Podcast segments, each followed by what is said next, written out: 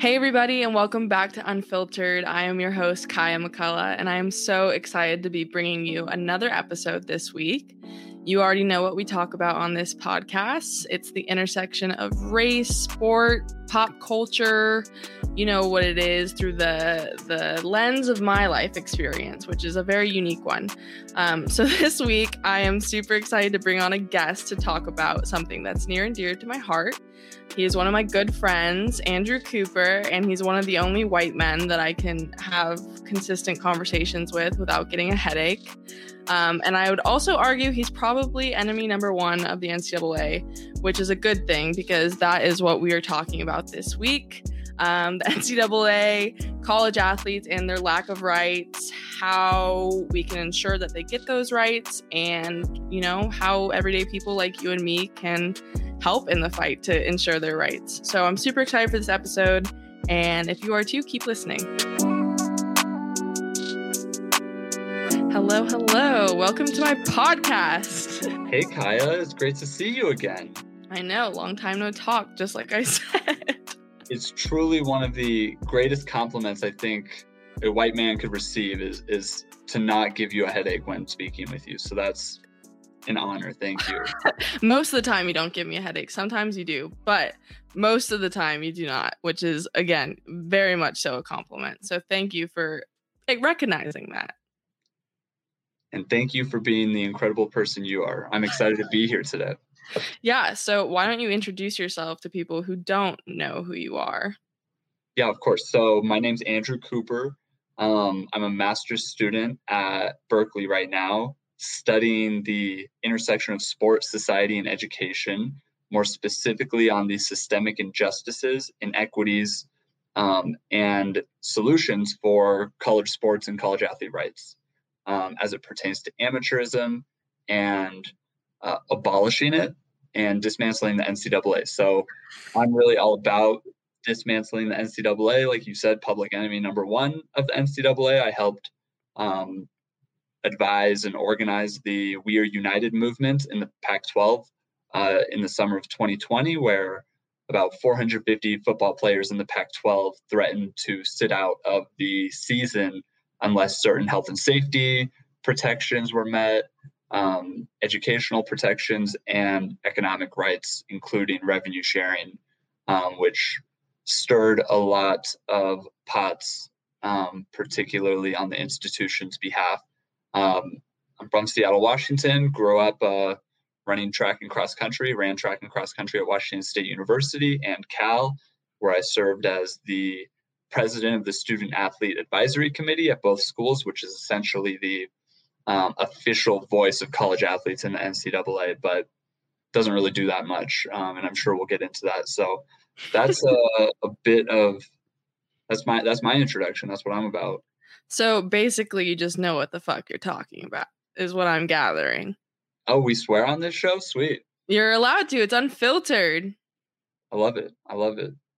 Yeah, no, I, I, I am probably not as educationally or academically um, expert as others in the field, but you know, I think along with my experience being the SAC president at two Pac-12 institutions, trying to advocate for meaningful reform through the avenue that currently exists in the institution and realizing and learning that it sucks and doesn't do anything and is designed to fail, it's designed to oppress us. Um, I think that experience combined with actually being a college athlete um, and experiencing the, you know, exploitation and oppression of it, even as a subpar cross country runner, um, it's still an incredibly demanding activity for all of us, all college athletes. And I missed out on plenty economic opportunities, even as a subpar cross country runner. So I feel because of my personal experience, um, combined with my, you know, it's kind of as I went through the process as an advocate um, at that journey, I was also studying these issues at the same time while experiencing them. And so I, I have a really unique lens on the issue and am very confident in my stances on these matters because um, because of my experiences and you know my studies you know it's a very unique field of study. it's very specific. Well, you are the perfect person for this episode, um, which is why I picked you.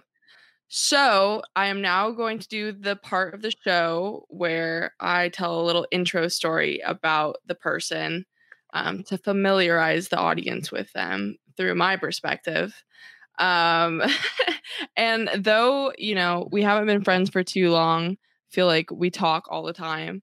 And the thing that stood out in my mind when I was thinking about um, something to share with the audience was like the other week when we were working on that PowerPoint that we were doing, like our stack or whatever you call it.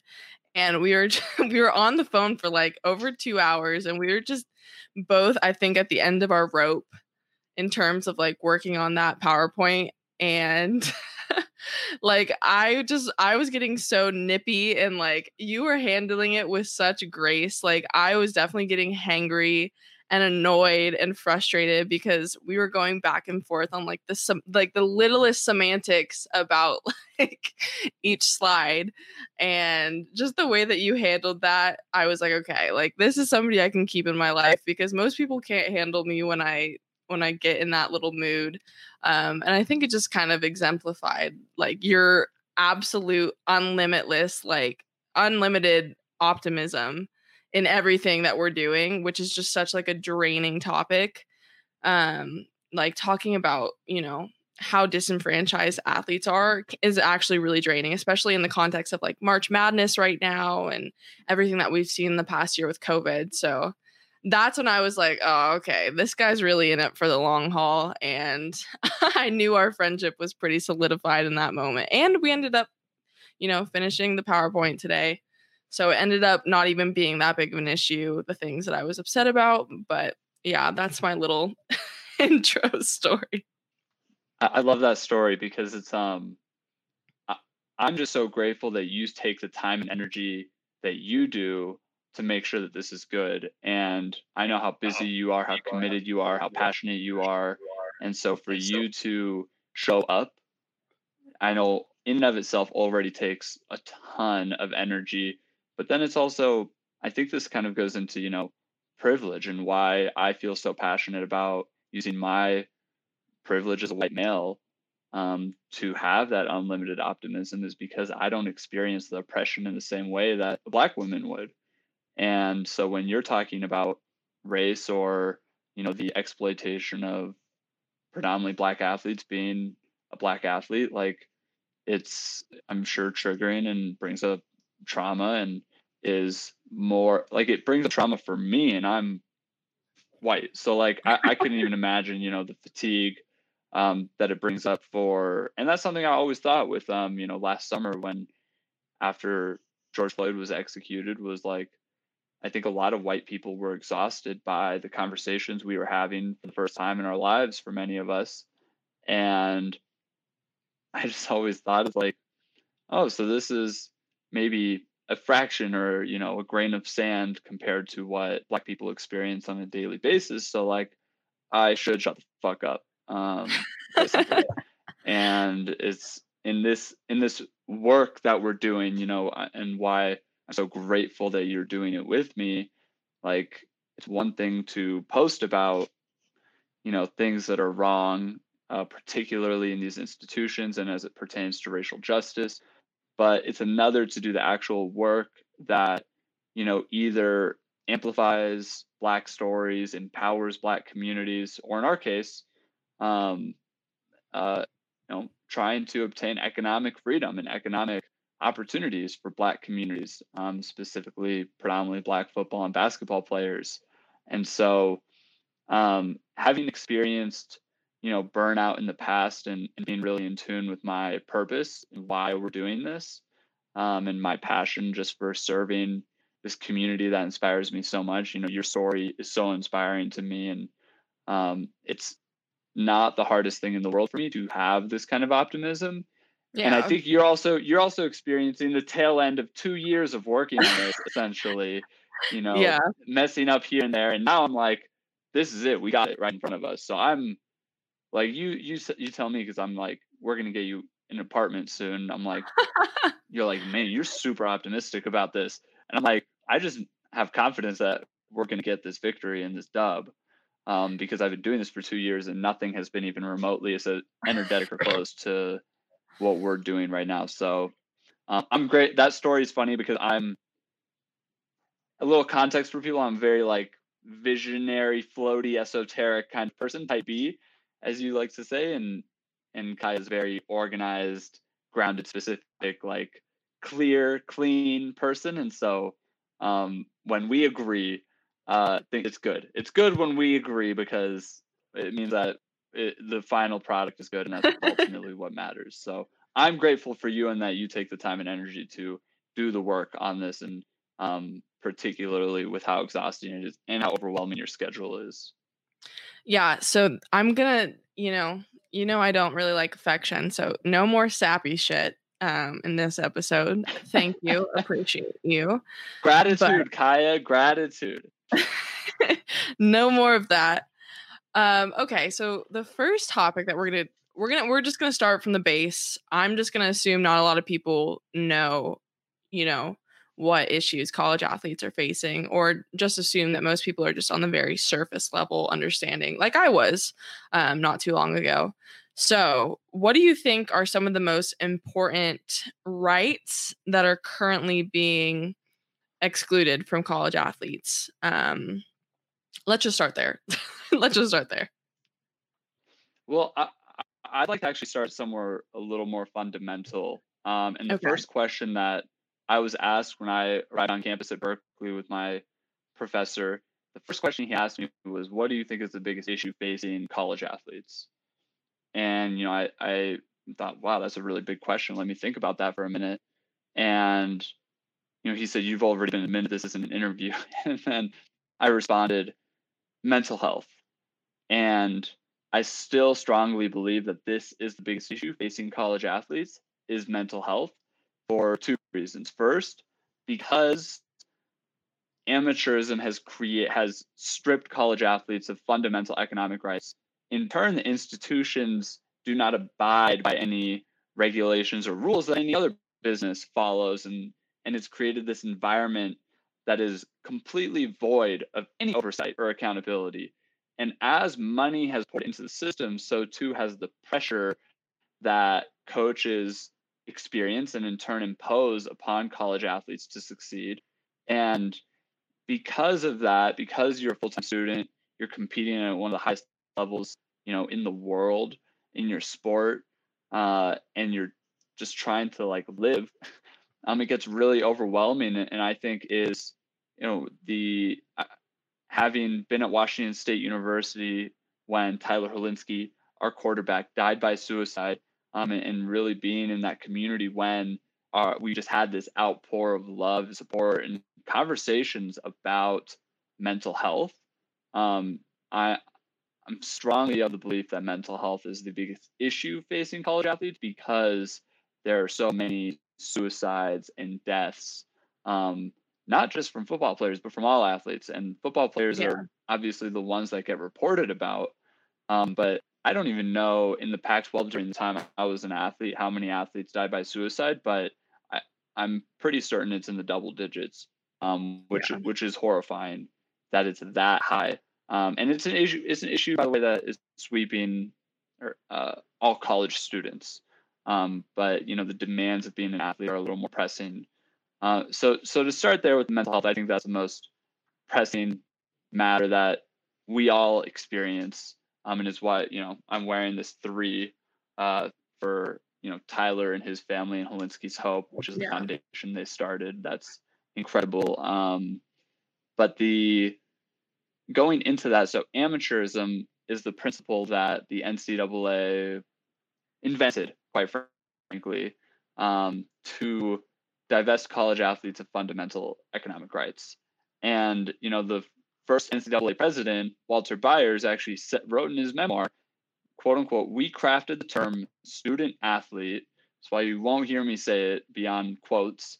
We crafted the term student athlete to avoid paying workers' compensation. Um, and the result of that was this like pseudo legal classification of college athletes as non employees, but also something that didn't exist. And all the labor law that exists and protects um, employees not only allows them to get paid, but like literally allows you to have a safe work environment, just doesn't exist for college athletes. Um, and I think what's most it's important to understand the context and the history because of amateurism. The NCAA um, doesn't pay taxes as a 501c3 nonprofit that claims to be an educational opportunity, which I think any athlete could attest that you only sacrifice elements of your education for your sport, not yeah. the other way around. It's it, this notion that you get a better education because of your sport is such a lie. Um, I don't think a lot of athletes know that that's like the lie the NCAA is built upon and why they don't pay taxes on a billion in revenue. And so the fuel for their machine, the fear on their behalf, their motivation, in my opinion, is to is the fear of paying taxes, not the actual fear of paying athletes. It's the fear of paying taxes on the billion in revenue that they generate. And so that's why they're in Congress trying to, you know, advocate for an antitrust exemption in the Supreme Court, which, you know, the, those hearings were today. Um, but from a economic standpoint, you know, when we look on the field and we're watching football, men's basketball, women's basketball, the athletes are overwhelmingly black, plain yeah. and simple. Um, you know, average across the NCAA in those sports is 60%, uh, which feels a little low. And I think if you looked at like that's all the programs in, you know, who starts and who's actually competing, it's it's overwhelmingly black. And so yeah. when you look at the fact that the labor force is predominantly black, being divested of fundamental economic rights so that the white man or these white institutions don't pay taxes, have these balloon salaries. You know, the top 16 executives in the NCAA, you know, who uh, report their income on their 990 tax return to the IRS, average average 850,000 in uh, income. And so it's you could be very low on the totem pole at the NCAA and be making a ton of money, more than university presidents make. Like it's it's staggering um, how much money is being put in these pockets, stuffed in these pockets. You know, the NCAA from 2016 to 2018 spent spent 100 million on lawyers denying college athletes fundamental economic rights, um, fighting to uphold amateurism. And I think athletes, you know, what we don't think about much is just the fact that there are two sides to this coin. You know, there's one side that's the in- interests of the institution, and one side that's the interests of the athletes.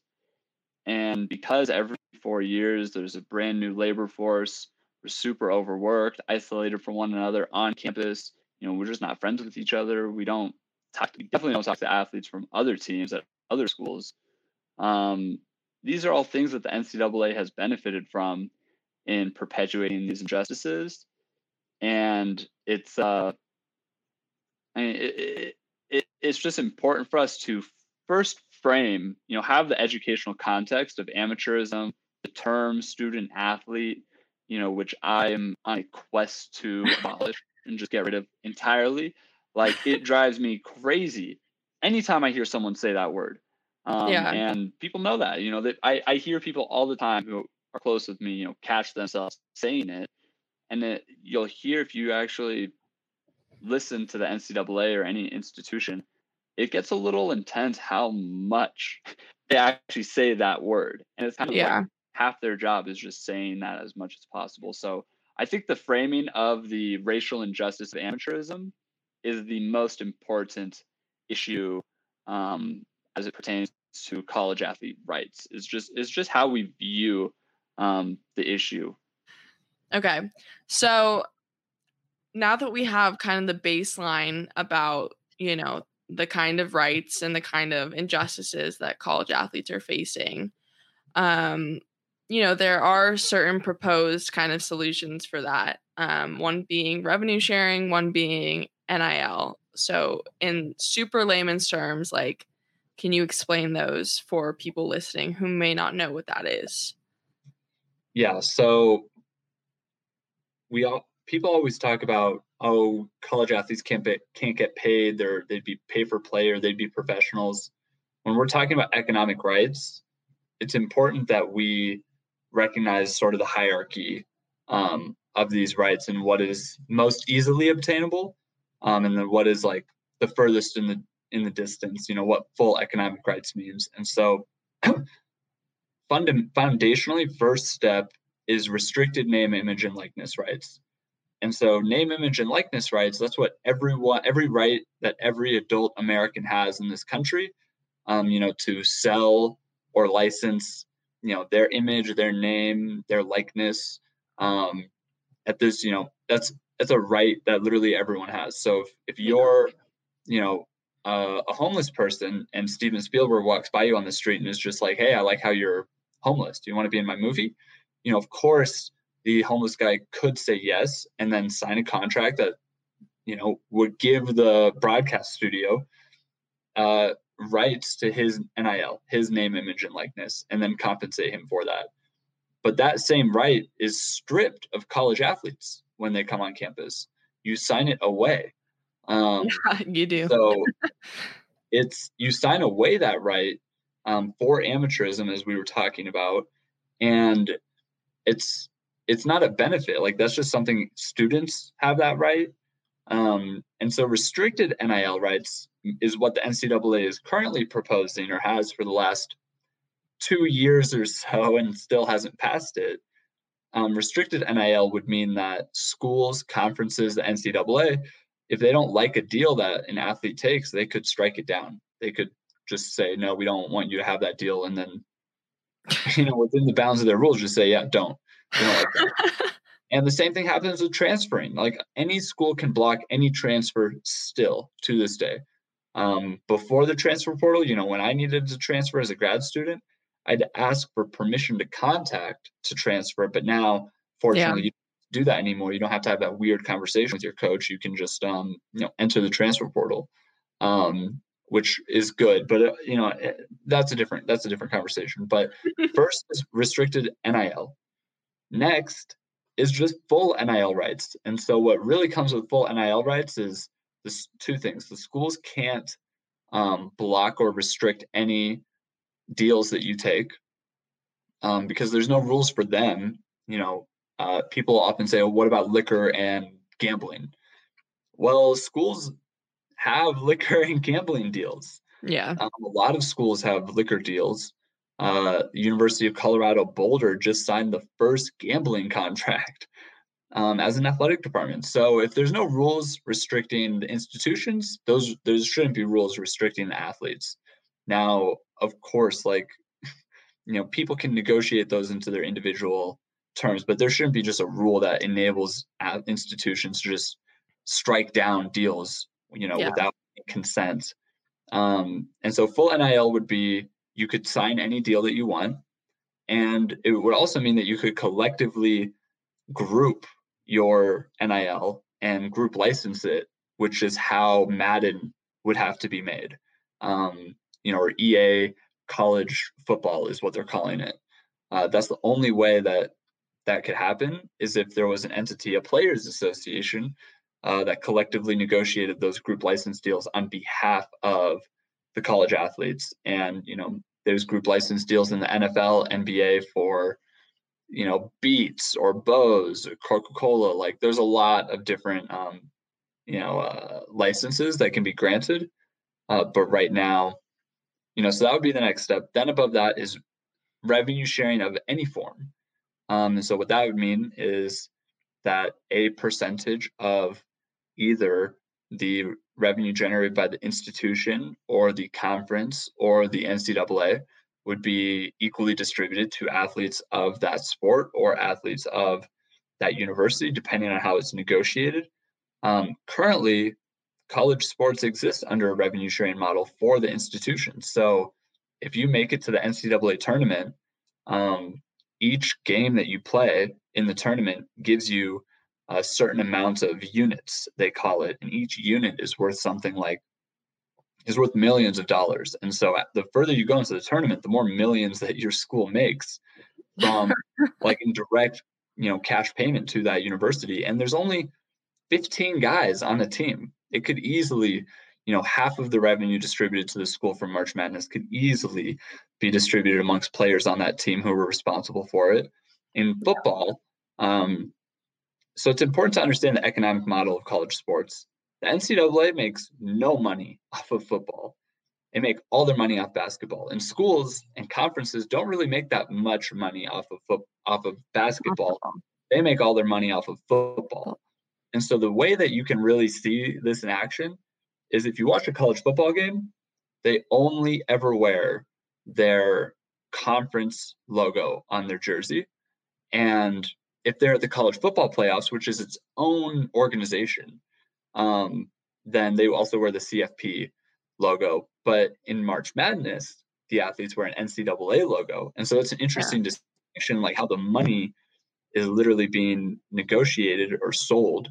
Um, but in college football specifically, so um, the Pac 12 is a mid tier Power Five school in terms of revenue or institution. They pulled in $540 million in the last revenue cycle. Um, the Big Ten is the richest. They pulled in 800 million um, in a year. Um, and the poorest school in the Big Ten was Rutgers with 100 million in revenue. That's the poorest school in the Big Ten. Um, so the Pac-12 specifically, I'll use this because this is what We United was advocating for. So the Pac-12, 540 million.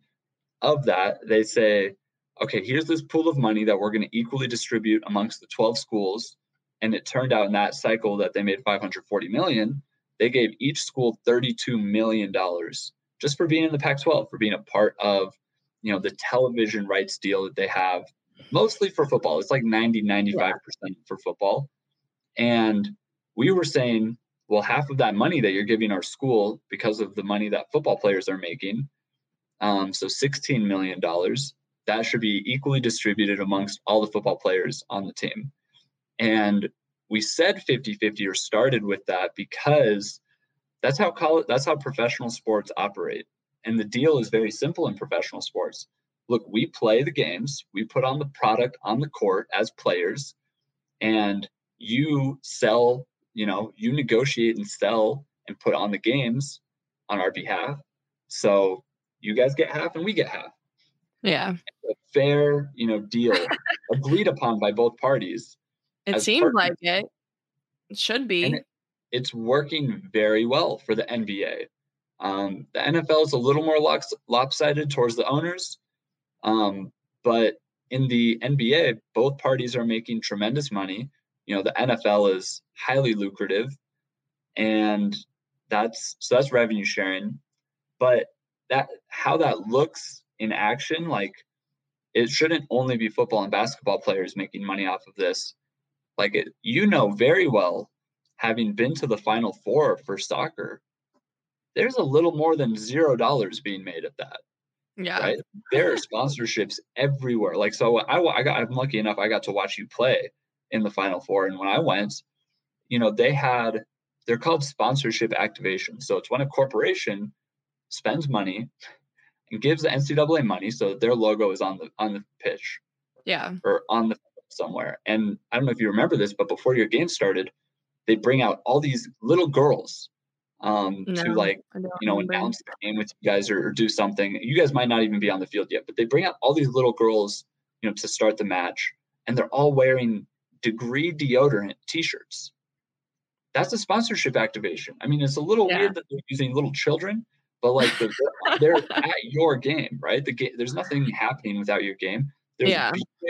I mean, I just noticed all these things. So this notion that there's revenue generating sports and non-revenue generating sports is false also. Yeah. Of course, football and basketball makes hundreds of millions of dollars, but um, you know, other Olympic sports do make money. And so that's the term I use is Olympic sports. And then employment. And so employment is the highest form of compensation of economic protections and rights that you can have. And that would look like being able to negotiate employment terms with your university or your conference. Um, and the way I, the model I think that makes the most sense is Power Five football and basketball for both men and women, um, breaking away from amateurism and having those athletes be employed because those three sports are by far the most lucrative. Um, yeah. And as time goes, I do think that women's softball, women's soccer, and women's volleyball will enter that realm as well as those sports grow. Um, but those those are the tiers of economic rights that you can have as a college, just as a person, but that are most relevant to college sport. Yeah, no, there there literally is such levels to it, and it's crazy that you know we haven't even had the opportunity to get um, restricted NIL yet, just because the NCAA is so slack a slackadaisical on it. They they literally, you know, what what did you say earlier today? They uh, said that they were going to change it like last year or something, and then they they still haven't. So SB 206, which was the bill signed in California yes. by Gavin Newsom, which made it illegal to restrict your NIL in the state of California beginning 2023. 29 days after that bill was signed, um, the NCAA put out a press release saying the Division One board unanimously votes to permit college athletes to benefit from their name, image, and likeness within the collegiate model. And every news outlet, and this was October 29th, 2019, mm-hmm. 519 days ago from today, March 31st. And the reason they did that is because every media outlet in the country, CNN, Sports Illustrated, ESPN, they all posted the same headline. NCAA allows college athletes to make money off NIL, or NCAA allows athletes to get paid.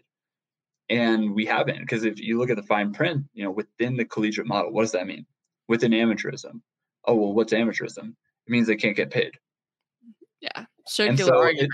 it, it's it's important for us to ask like why are they being lackadaisical? Why have they spent $100 million to prevent us from having fundamental NIL rights when that doesn't cost them anything? And it's hmm. because over the last 10 years, the line has slowly inched closer to employment and further away from amateurism. And with NIL, it make it gets a lot closer to employment. And yeah the closer you get to employment, the closer the NCAA gets to um, paying taxes. And so, frankly, like they're working very hard. All their money, if you talk to any compliance officer in the country right now, they will tell you we have no idea how NIL is going to be implemented. Nothing is being told to them. They have no yeah. idea what's happening. It's because the NCAA is not spending time and money and resources figuring it out making it work, they're spending time and money, $100 million over the last two years specifically, fighting um, to ensure that the courts, the Supreme Court right now, and Congress soon deny us these economic rights. And so it really is the line in the sand of you either stand on the side of the institution and want to protect amateurism, you continue denying college athletes fundamental economic rights, or you stand with the athletes, the players, and you know how we make it work, whether it's full NIL, revenue sharing, employment, like where that line is drawn, we yeah. can figure that out. But like we have to start the conversation with our interests are different because we've always been taught to believe that the schools have our best interests at heart. And when push comes to shove, you know, in, in the worst situations, they show that they don't you know they always protect their best interests over the interests of the athletes and a lot of athletes have gotten screwed over because of it and a lot have also died um, yeah. which really the sad I mean, my opinion it, it just goes to show i mean across the board i mean we're seeing this reflected in a lot of american society but i mean with this specifically like institutions really just don't have people's best interests in mind i mean and we can circle this back to capitalism we could circle this back to white supremacy. I mean, this literally could be a five hour conversation. Um, tomato. yeah, but I mean, at the end of the day, like as you're pointing out very poignantly, like institutions do not have college athletes' best interest in mind, which I think is really telling.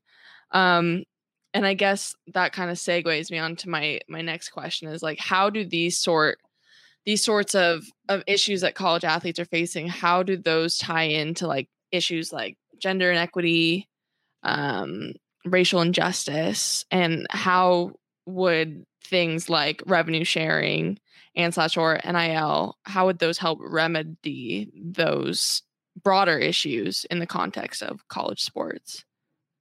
Yeah that's a great question and it's important for us to remember that college sports exist within society right? And it's it's crazy you know studying this how it's really at the epicenter of all these ideological and political clashes between gender race class education. Um, with gender, you have some of the most incredible and ar- arguably the most popular sports league in the country as it pertains to what women's soccer, women's softball, women's basketball is definitely more popular than the WNBA. You know, the most watched women's basketball game had three and a half million viewers, which is similar to the Masters and the um, U.S. Open college women's basketball. Yeah, right? college women's basketball. Sorry if I misspoke. College women's basketball final game, three and a half million viewers. The WNBA's most viewed event was 760,000. In 2018, right? In 2018. And that's so this is a popular product that we create and we do that with you know in partnership with um, you know our schools and their jerseys but ultimately there's no product without us playing and people watch sports because they like competition and they want good games you don't watch a game you don't care about ucla soccer if ucla soccer is always putting up 20 goals and shutting everyone out it's not fun to watch games like that you know you want close games you want overtime um, so with the women's side you have women playing softball soccer basketball volleyball who are incredible athletes and they're playing at the highest level in this country. You know, in women's basketball and soccer, there is a league. There is literally a professional league where you don't get paid very much, and that's its own separate issue. But in college, you get paid nothing, yeah. and it's and in softball and volleyball, it is the highest level of play in the country. So with women, you are stripping them of the opportunity to capitalize on your athletic talents, your athletic you know your physical labor the sacrifices you've made um, and they do it in an environment where you're not safe either you know where you have no health and safety protections nothing is mandated on that front um, you know because of lack of oversight sexual harassment and rape is rampant in college sports um, and so from a financial standpoint you know the way to empower people is to give them money right like I think everyone would do a little bit better if like they were making more money. Life would probably be better. Um, so for women, it's it's wrong on that regard. Um, for black athletes and black women specifically in basketball, you know, women's basketball, um, it's the most amplified. Um, and that I just say that sport because that's where it's you know majority black. Uh, and but for black athletes, I mean, this goes into the racial wealth gap between black and white communities, um, which are still the ramifications and impl- implications of slavery still being felt today. And you have, like, let's say the model is uh, predominantly black football and basketball players make the revenue so that white Olympic athletes like cross country runners can have our sports. Is that even a model that we want? Like, is that ethical? Where the minority you know you have 60% black revenue generate like high revenue generating athletes who are overrepresented on their campus across the country uh, those same black students represent 4% of their campuses so when you have 4% of students are black and then 60% of the students who make money are black it's it is you know the, the quote i love the most from taylor branch is um, you catch a whiff of the plantation. Um, and I, I think that's telling because it's not, of course, it's not as gruesome as slavery, though it is grueling physical labor, people die and you're being divested of fundamental economic rights. And it's predominantly black labor to fill predominantly white pockets. And so, from a racial standpoint, I know, sorry, it's a lot. It's no, I mean, but it's the truth. When you like, oh, this product I love, I love college sports, and and I love the athletes. That's why I'm so passionate about this. But when you strip it of you know all the beauty and tradition that we love like and you see what we as college athletes feel and experience it's not fun. Yeah. And being a college athlete is not as glamorous as it seems. Like it is a grind. You are waking up at 5 or 6 a.m every day. You every day. And uh, by the way now that i'm not an athlete i have no idea how i manage this kind of physical schedule like working out, you're working out for four hours a day, yeah. every day. And and that's probably two workouts also. So you got to shower twice, and then you have classes all day. So the eh, I have no idea how I survived or how I graduated. Um, honestly, doing that because it's a Herculean task to balance both, and it's not. It's much more overwhelming um, for athletes than it is the product you see when you tune into a game. Like that seems yeah. fun. That's like the moment of joy and fun that they have.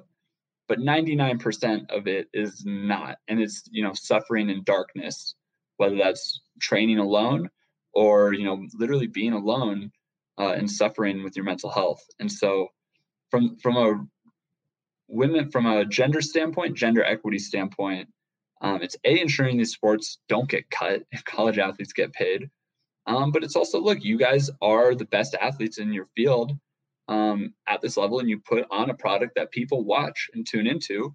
Um, and you're being barred fundamental economic rights. And then on the racial justice standpoint, I mean, it's it's just simply a ton of money that is being, you know, stolen from black communities and put into white pockets. And so that's that's the gender and racial disparity. Yeah, that I mean, as you were talking, it was reminding me a lot of the book that my book club read, um, $40 Million Slaves by William C. Rhoden. If anybody listening hasn't read that, please read it because it is one of the best books I've ever read. Um, but he talked a lot about the conveyor belt that essentially, you know, strips these predominantly black communities of you know this talent. They t- they take black black people out of their communities displace them and then bring them into institutions where they are then exploited for their labor um, to benefit institutions like the ncaa like the universities. And you know i think a lot of what people don't understand is that advocating for college athletes and their rights is a racial injustice issue. Like this is an issue that affects black communities across the nation, and it has for a long, long time um, throughout the history of sport.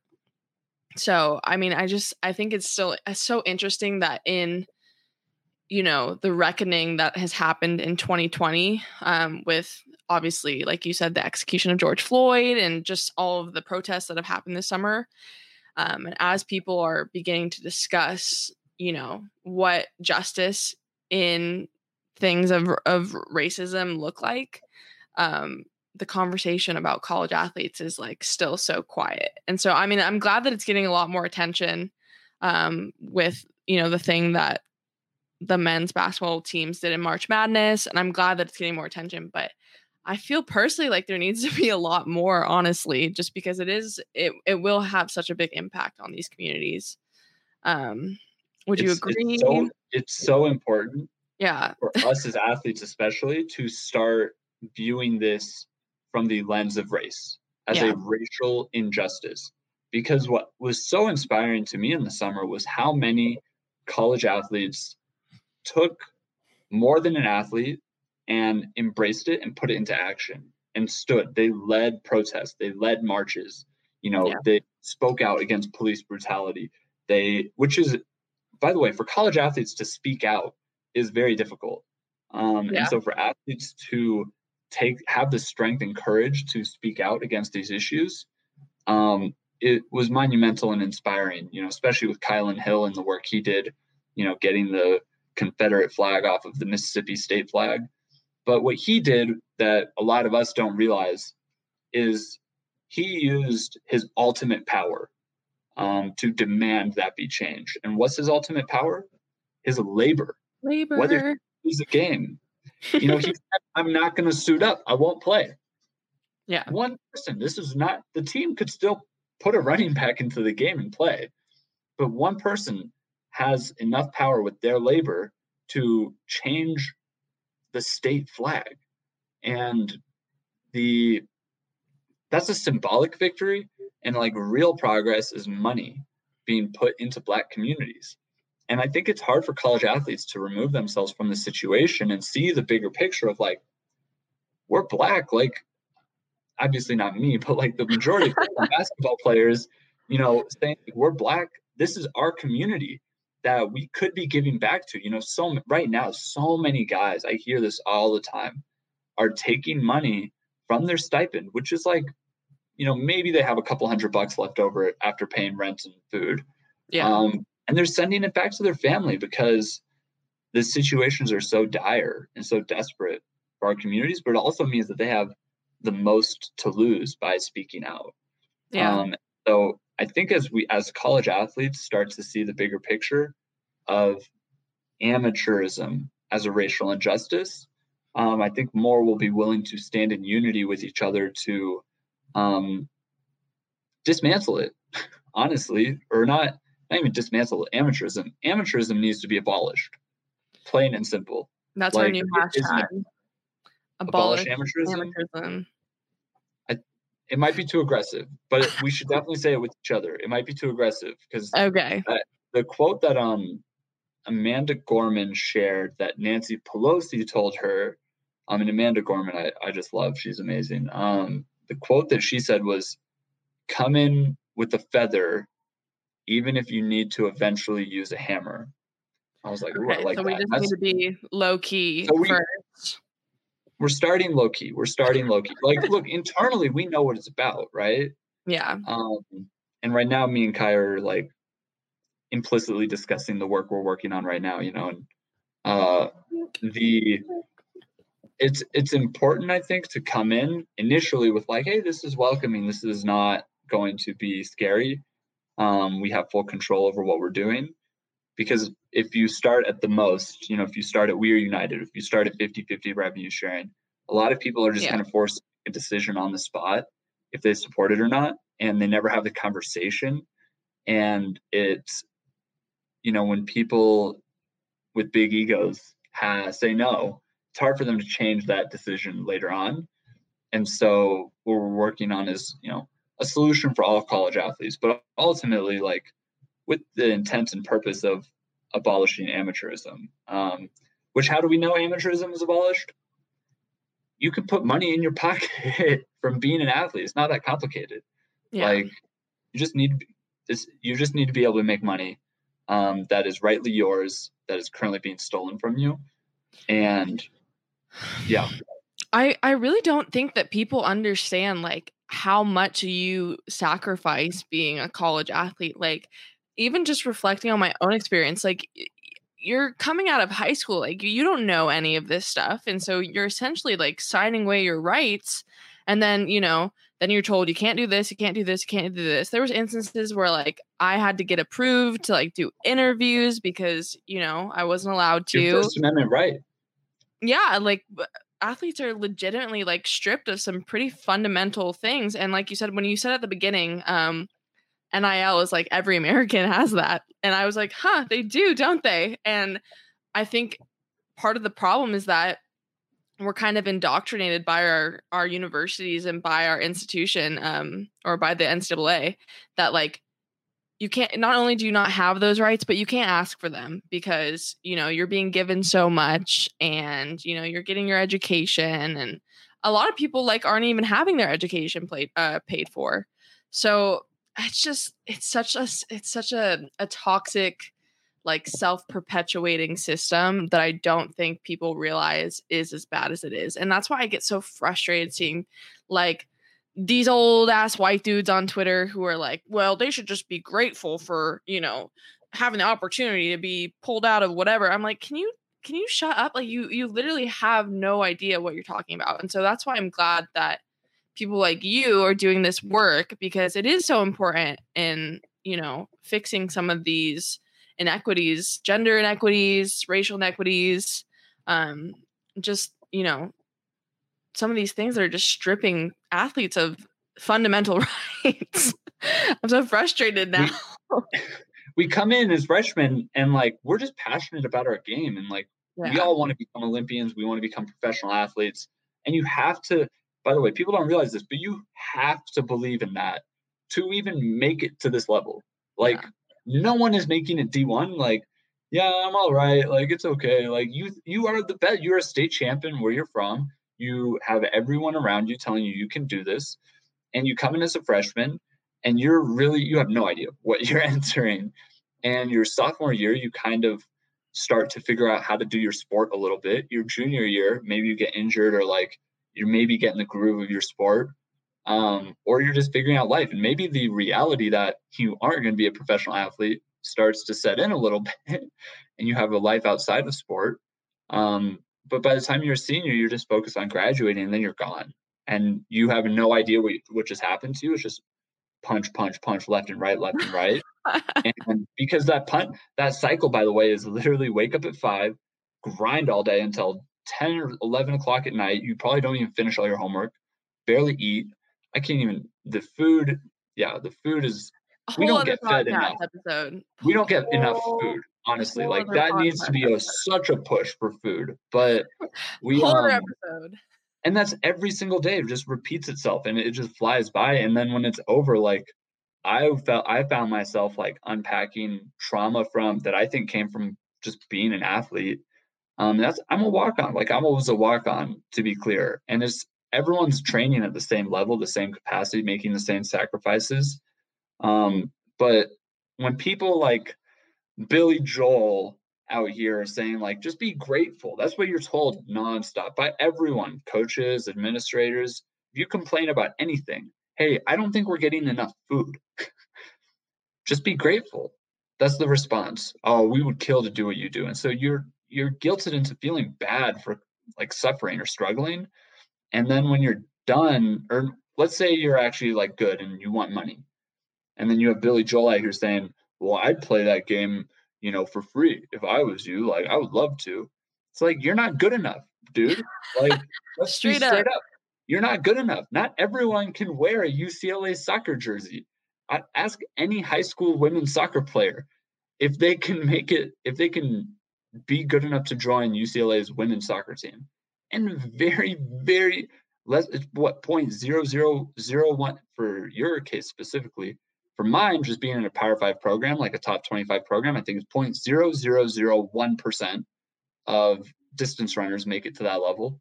You going to the Final Four, it's there's only what five, ten teams in the country, maybe at the pedigree of UCLA. Like, I mean, well, UCLA's been to the Final Four. I mean, you can hype it up a little bit. Like, how many I times mean, you guys gone? I, I went twice, went and lost twice. So Kaiya went twice. So like that means the team was so good and you played too. Like the team is so good and Kaiya's so good. Four year starter. Just four year starter. Drop How that really quick. Like 10 people on the pitch? 11. 11 people on the pitch. Well, there are a lot of people that play soccer in this country. It is so difficult to get to that level. People don't realize the level of competition it is. And as athletes, here's what we got to honestly start realizing fuck those people. no, for real. The only thing that matters is whether is what, how we feel about it, how we feel about each other, how united we are as yeah. athletes, first and foremost, and whether we're willing. This was this was pretty game changing for We Are United and the football players. Look, the only people that have a say in this decision are Pac-12 football players who play football because you, you no one else puts on the pads. The yeah. coach who gets paid a lot of money, they don't make the game winning throw. They don't make the game winning kick. They don't play. They are the closest to victory, and that's why they get paid the most, but they ultimately don't make the decision am I going to put on pads today, yes or no? And so for us as athletes, that's what we need to start realizing is like our true power lies in whether we play or not. And whether we leverage that power is one thing, you know, like, but as long we should at least start to recognize that when we play our sport, that's labor. Um, and we choose whether we use that labor or not. And look, all you have to do to realize that your labor is think about how hard it is and recognize that you're a walking billboard for Nike or Adidas or Under Armour every single day. And yeah. most of the time we do it unconsciously because like that's just the gear we get and we want to wear it. Don't get me wrong. We're not allowed to wear anything else. But when you travel, seen in it.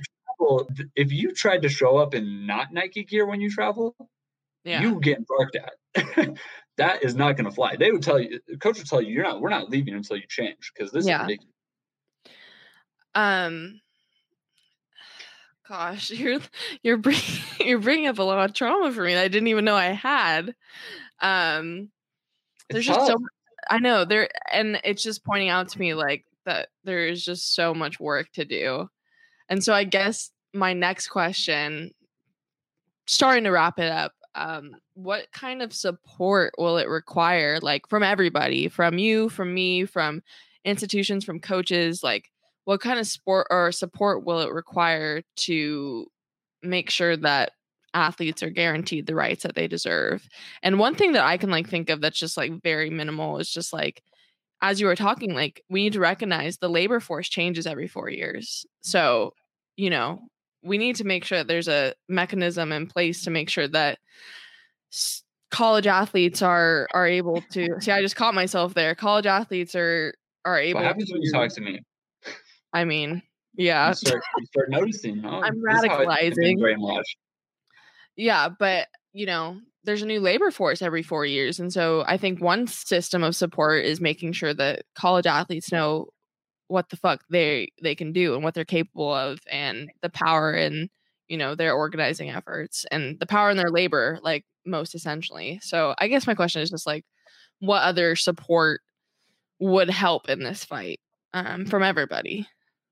Yeah, so I, I, I think it's important for us as athletes, as college athletes, um, to recognize first and foremost that we have value, um, that we have power, because oftentimes, uh, oftentimes we um, yeah. So as college athletes, it's important for us to recognize that we have power, we have value.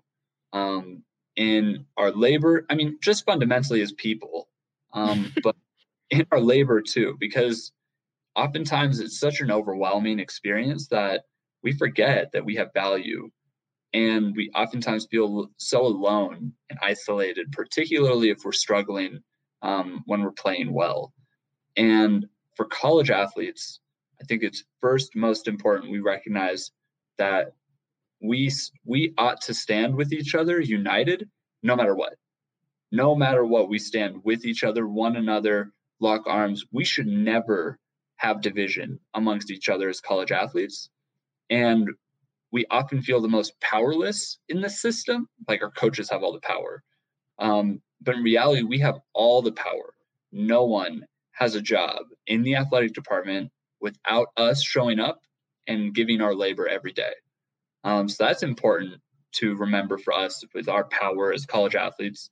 Um, but then as fans, um, you know, as fans, as former college athletes, as professional athletes, as supporters, coaches especially have a ton of power in this. But coaches are kind of on both sides of the fence. So it's a little weird with coaches. But as fans, we often dehumanize athletes when they play because we care more about winning or like winning that bet uh, or our team winning than uh, we care about that actual person playing. Their product. Yeah, the product. They care more about the product than the people. And so when the what you need to realize is these are people, and in college they're you know 18 to 22 year olds who are young adults and kind of you know young like kids in many ways from a legal standpoint no but like from a maturity standpoint yeah and we pour our lives into this. And so when, you know, a kid misses, like, let's take March Madness, you know, when Wagner, I think from Michigan last night, misses the final bucket. I can't imagine the death threats Yeah. that that kid got from Yeah. that missing from missing that shot. And I'll tell you who's most upset about missing that shot. Him. Yeah. He's the most upset about it. He's way more upset than you are. Why? He's been grinding his whole life for that opportunity, and he will have to live his entire life with that failure on his chest, on his shoulders. And as fans, we're just like, oh, I'll just DM this person. We we went from yelling at our TVs to DMing our insults and death threats to people. And it's so awful how fans treat athletes, many, not all fans, but many fans. Um, and what we can all do most easily is just unconditionally support athletes as people. Just that. Imagine that's your kid on the on the field. Are you going to be screaming at him for missing the shot? It, if you're even hesitating, I mean, you should look in the mirror, honestly. But the, you know, so we should support people unconditionally. Then, as leaders, like advocates who are working, um, I mean, we're doing good work, and so like, I hope people start opening up, you know, their checkbooks when there's something to donate to that's worthy of donation. But for us as leaders, how do we build systems of liberation capable of you know countering these systems of oppression? Because that's what they are they're systems. And the only system that exists is an oppressive one that exploits. But we deserve a system that empowers that unites um, and that liberates our community. Um, and so for us as leaders in this space that's what we can do. And if there's any professional athletes listening supporting us is by far the best thing you can do. So please get in contact with us. Um, Contact me on all socials. yeah, swipe up, swipe up. But as um, as a professional athlete, I feel like professional athletes also grossly underestimate the power in their platform because they see other professional athletes like LeBron, who just has you know owns the whole planet essentially. Yeah. but you know any professional athlete, if you can imagine what you were like when you were a kid, and actually this this exercise applies to all athletes as well, but college athletes too. But like, I sometimes just think about like what I was like when I was like ten or thirteen, looking at a college athlete or a professional athlete, and the impact that person's voice had on my life, Yeah. and how much they inspired me. And I think Uh, college athletes were we play it we play it cool you know we don't we don't fan out on anyone. But if you know any if, if a prof- we look to professional athletes that exact same way still. And i don't think professional athletes realize how far their voice carries yeah. with us as college athletes. And so if college at like we are united it was surprising to see how few professional athletes actually stood and spoke out about it now, part of that's because they had their own labor issues at the time, but like the, every single professional athlete that tweeted, that supported, that went on TV to talk about, we knew, we saw what they said, um, we heard it. And I think for athletes, we underestimate the power that we have, both in our labor, but also in the voice that we have. Um, and so, for those are the, you know, anyone should support athletes unconditionally. If Yeah. you're just a fan and you donate to the athletic department, start donating to the institution Kaiya and I are working on. Um, and then professional athletes, I think, should use their platform um, and their voice to speak out on these injustices and, and to do what they can. And I know so many athletes want to, but there just hasn't been a way for them to do it. Like how? And it's so unclear right now how. But the where people can start is stop dehumanizing athletes and sending them death threats. Please.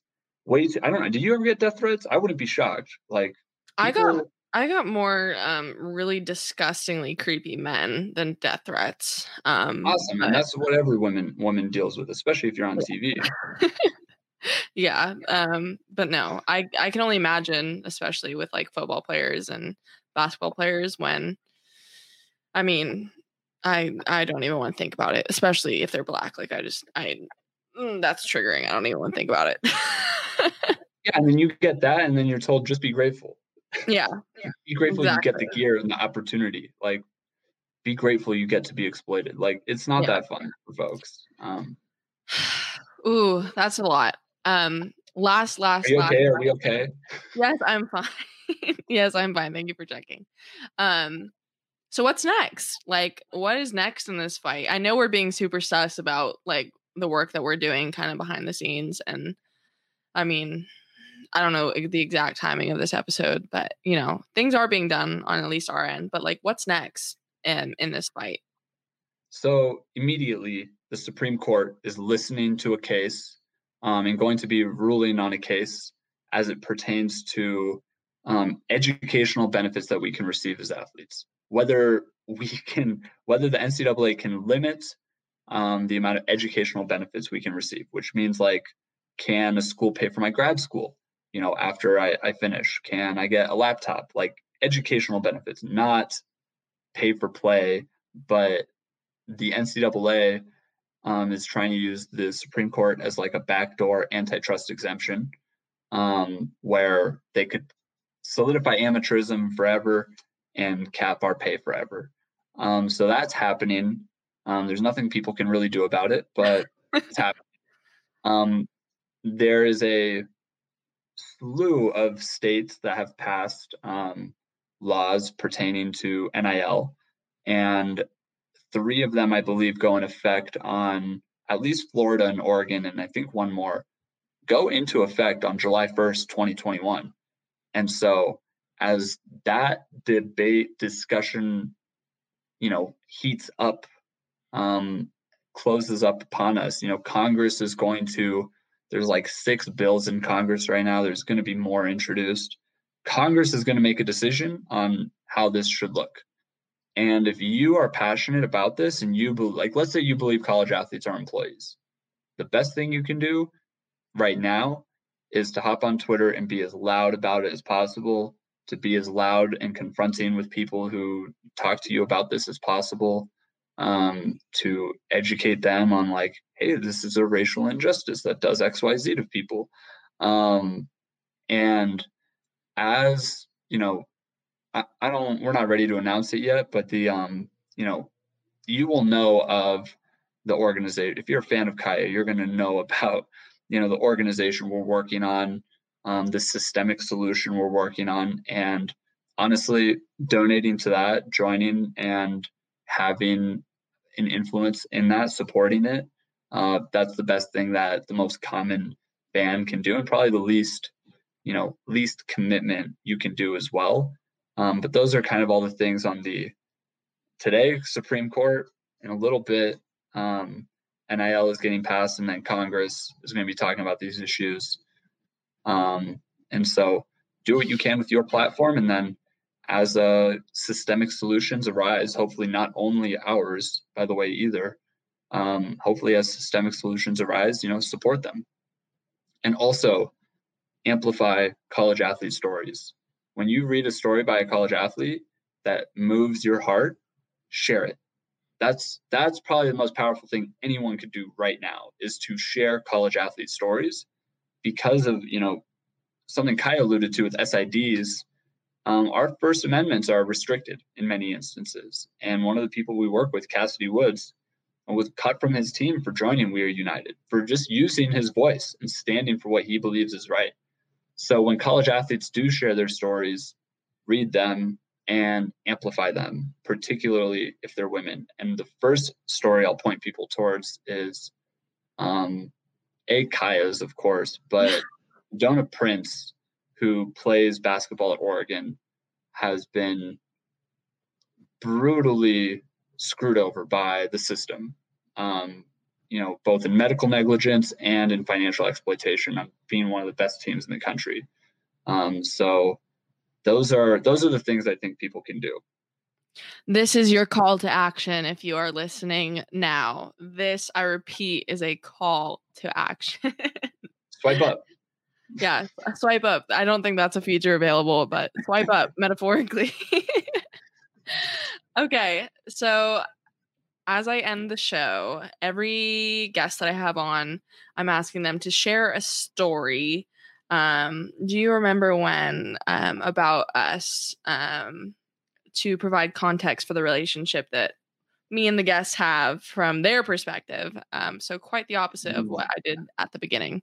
Um, so this is your your time to share. I love that. Let's see. The story that most comes to mind. So we met in the summer of 2020 when I reached out to you for D1 on one, which was a media company I was building at the time to share college athlete stories. And you wrote this incredibly powerful piece on um, a letter to your younger self on racial injustice. And um, that was beautiful. But we didn't really speak much after that um, for a bit. And I remember calling you the day I had quit my job. I called you the day I quit my job um, to catch up and FaceTime. It had been a minute. And we caught up and I shared with you this seed of an idea I had for, you know, my vision to dismantle the NCAA essentially um, and or at least build something cool that could help athletes. And you were going to the beach in San Diego, and I was in Denver, so I, I remember being jealous of that. But you, um, your energy and just your passion for it, and you shared that you were applying to law school. I was like, wow, Kai is really going to take over the world. And um, I shared the idea with you, and you just loved it and, and jumped into it right away um, which put pressure on me to like do more work and you know do justice to you and your time and energy. And so i remember that so vividly because it really sparked me into motion and action that someone as incredible as passionate as strong as you um, believed in that vague esoteric vision i presented. And it really gave me the motivation and fuel to put you know however many hundred hours we've put into it in the last month um, to get us to this point because that's I mean that's really what we've we built an organization in a month, um, and I'm so grateful for that moment, that FaceTime that you picked up first off, and then um, that you were just willing to pour uh, fuel on my fire, and that's that's really I think the power of your light. Um, and I, am really grateful for it. You're getting too sappy. No sappiness. Kaiya can't handle gratitude or appreciation, but like I live off that. That's like to me. So we you're you're gonna be growing in that regard around me, Kaiya. Oh, I I guess I will. But thank you. No, yeah. I I still remember that. I was like on the beach. I was like, this motherfucker is calling me right as I was pulling up to the beach. And then we ended up talking for like over an hour. And I was like, oh, yeah, like this is it. So, I mean, that's how you know that I was interested is that I, you know, ruined my beach day. I think I even finished saying, thanks for letting me ruin your beach day. Yeah, I think that was the the closing for that. But no, I definitely appreciate you. Appreciate you taking the time to be on my podcast. Um, this is my esoteric vision that I've been working on for a while. Um, so thankful to have you on. Hopefully, people were able to learn something. Um, but yeah, thanks. Thank you. This was amazing. And all I know is you need the mic. if if someone's got the mic, pass it to Kaiya. She needs the mic. So I'm grateful that you have a mic, that you're building this platform, um, because it's going to inspire a lot of people to lead the way that you lead. And I'm grateful for that because it's going to make have it's going to have a positive impact on our society and the systems that oppress us honestly um, so thank you so much for having me i'm really excited to hear the final product of this and um, i'm excited to uh, see what's next I'm going to end the episode with a bit of housekeeping. Um, make sure that you subscribe, rate, and review. That's how we're going to get, you know, the things that we get for the podcast. Um, follow on socials, unfiltered with Kaiya McCullough. Um, that's not the full thing, but unfiltered WKM. And then make sure you search merch at two cent sports shop um, and support the brand and the business. Um, and to really end it, I really just want to say fuck the NCAA. Um, I feel like that's the only appropriate way to end this episode, to be fair. I think an appropriate way is support black business and own and buy buy merch. Buy some merch. Come on, support a black woman. Buy some merch and fuck the NCAA.